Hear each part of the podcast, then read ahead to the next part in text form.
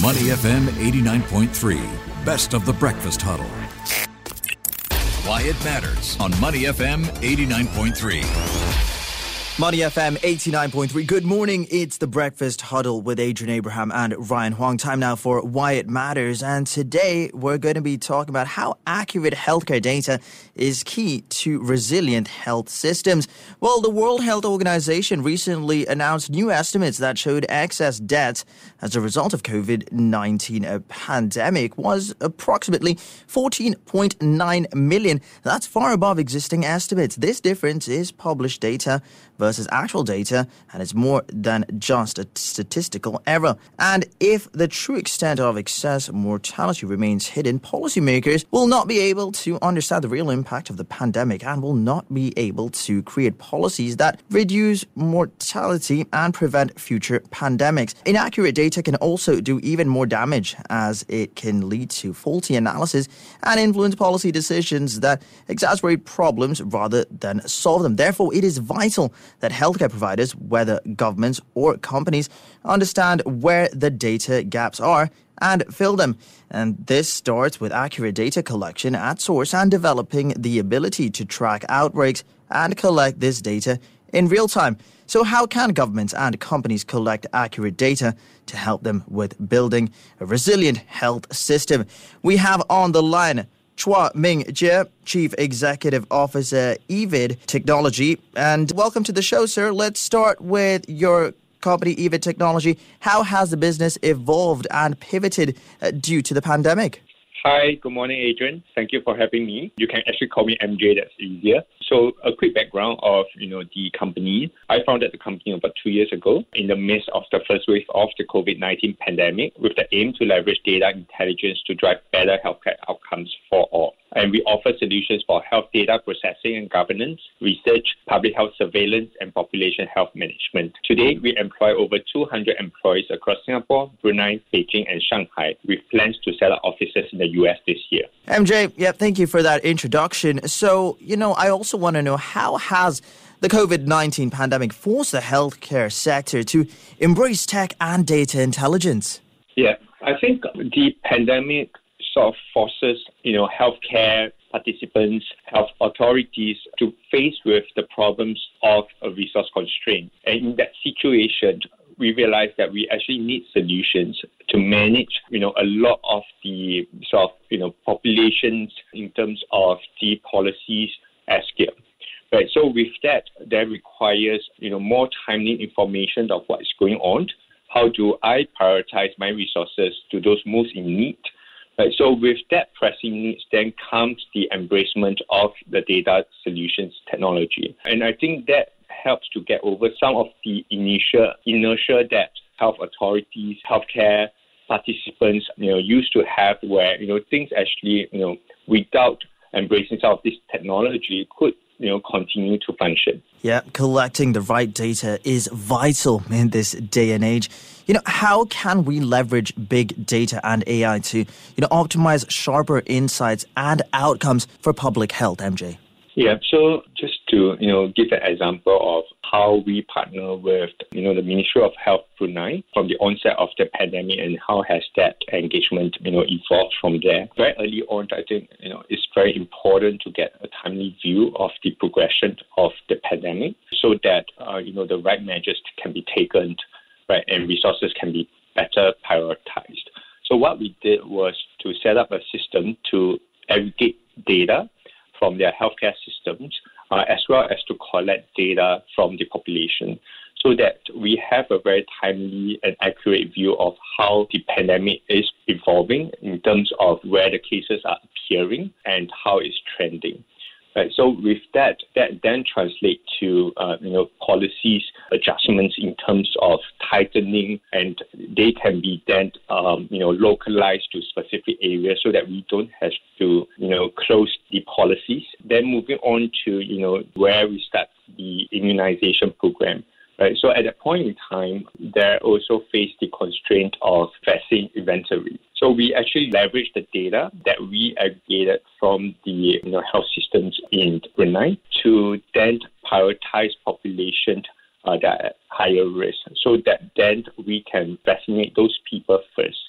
right? And also then we have, you know, online appointment to receive the vaccine so that we can better plan the vaccine inventory to reduce wastage. Yeah, MJ, you know, you mentioned the Ministry of Health there and, and working with them. Can you also share with us a few more examples that you have, you know, different organizations that you work with? Hmm. Yeah, so a lot of our work at the moment actually mostly still with, you know, health authorities. So for Brunei, actually our work with them has expanded beyond pandemic response to public health surveillance and to population health management. We have also implemented our evidence platform. So that's our data operating platform and are working with the ministry to leverage the platform to develop a research ecosystem by partnering local and regional research institutions. In October last year, we partnered with the Ministry of Health and Ministry of Finance Economy Brunei and Temasek Foundation to co-organize the inaugural special ministerial conference for digital public health ASEAN. And in Singapore, we work with the Ministry of Health to develop the statistical risk model to predict local transmission of COVID-19. And beyond the Ministry of Health, we also work with research institutions uh, in Singapore to develop research registry for specific diseases. MJ, let's turn our attention to the challenges and benefits of collecting data. You know, drawing all this data from multiple sources in complex societies and economies. How can technologies, you know, facilitate this? And, you know, what are some of the challenges that you've had to overcome?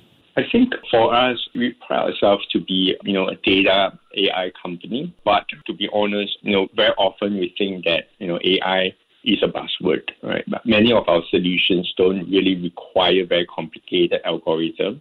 And our philosophy is not to overcate things and try to address the low and hanging fruits that will drive the highest ROI and allow us to build confidence with our clients over time. I think then coming back to healthcare, I think the main bottleneck really for us to extract greater value from data is accessibility to that data. In part, there's a technological challenge, and there's also the non-technological question. Right? And our philosophy is also, you know, how can we use technology to address some of the questions, some of the inertia that, that may not be technological driven. I think one of the concerns that people really have is, you know, data ownership, data security. So that's an area that you know, we focus a lot on to address that concerns that people have. So, you know, there are new technologies out there that we are also developing, you know, such as federated learning that, you know, may allow us to overcome some of this bottleneck or pushbacks that people have. Yeah, MJ, we often talk about, you know, the right data ending up in the right hands, but what happens when this data ends up in the wrong hands? What's next? Yeah, so that is you know, something that we focus a lot on. So I think really security, data security, privacy is key, and it can be very detrimental where you know data ends up in the hands of you know the wrong people. Yeah, and that's why data should end up in the right hands. Also, the government's role in using science and tech to change the healthcare sector. We've seen just during the COVID 19 pandemic, actually, when there's any massive outbreaks, how heavily involved they are with dealing with the situation. How can governments use science and technology to, you know, transform a public healthcare policymaking? Yeah, so I think there needs to be a strong um, public-private partnership. The ecosystem participants will have to work very closely together. And in terms of leveraging the data, I think one of the things that we all observe is that healthcare data actually reside in disparate systems. They reside with different you know, stakeholders and being able to leverage that data as a whole has a lot of value, but without, I think, the involvement of policymakers, health authorities to facilitate that stakeholders coming together, it may actually be very difficult to achieve that. Right? So that's where I think there's a role that the governments can play in bringing together the different stakeholders. So that's the first step. And second, I think for healthcare, we know healthcare is complex, it's difficult. There's no one company or one organization that will have all the expertise. So the ability to actually work together to cross leverage the expertise is very important, and that's our philosophy as well. So, in a lot of the you know, work that we do uh, in terms of our capabilities development, we work very closely with our partners, our clients, as well as research institutions to co-create and co-develop. So I think that is important. And third, then as we leverage a lot of this digital technology, data science in implementing some of these public health programs or population health programs, I think having that conducive regulatory framework to safeguard and to promote that is very important as well. And MJ, looking ahead, right, how do you think EVYD technology could work better with other governments in the near future? So, one of the things that for us is we pride ourselves as a Southeast Asia based company, it's our home ground. So that is where we would want to facilitate you know, more collaboration amongst governments in the region and building on the special ministerial conference that we hosted last year, we talk about bringing stakeholders within countries and across and within the region together. One of the initiatives that was announced then was the ASEAN Rumour Surveillance Platform. And for that, we are working with the Ministry of Health Brunei. We are also engaging research institutions in Singapore and the ASEAN EOC with lead implementer in Malaysia to co-develop this platform to screen for emergence of infectious diseases or public health emergencies through social media scraping. So we see that as you know one of the first steps to bring different public health officials onto the same platform to collaborate on something that may be at the back of the pandemic, still on the minds of the governments in the region. And that's how governments will work with EVYD to, you know, progress strongly looking ahead. Now, before I let you go and wrap up this segment, what's next for EVYD? You know, have you got any plans in the pipeline? Yeah. So we as mentioned at the start of the introduction, we were founded about two years ago with a team of five, and at the moment we've already grown to 200 over employees.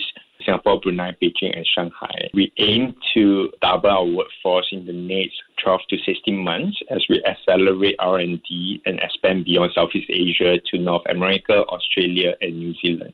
Well, there you have it. That's what EVYD has planned for the future. We've been in conversation with Chua Ming Jie, Chief Executive Officer, EVYD Technology. Thank you so much for your time and have a great rest of the day. Thank you. To listen to more great interviews, download our podcasts at moneyfm893.sg or download our audio app. That's A W E D I O. Available on Google Play or the App Store.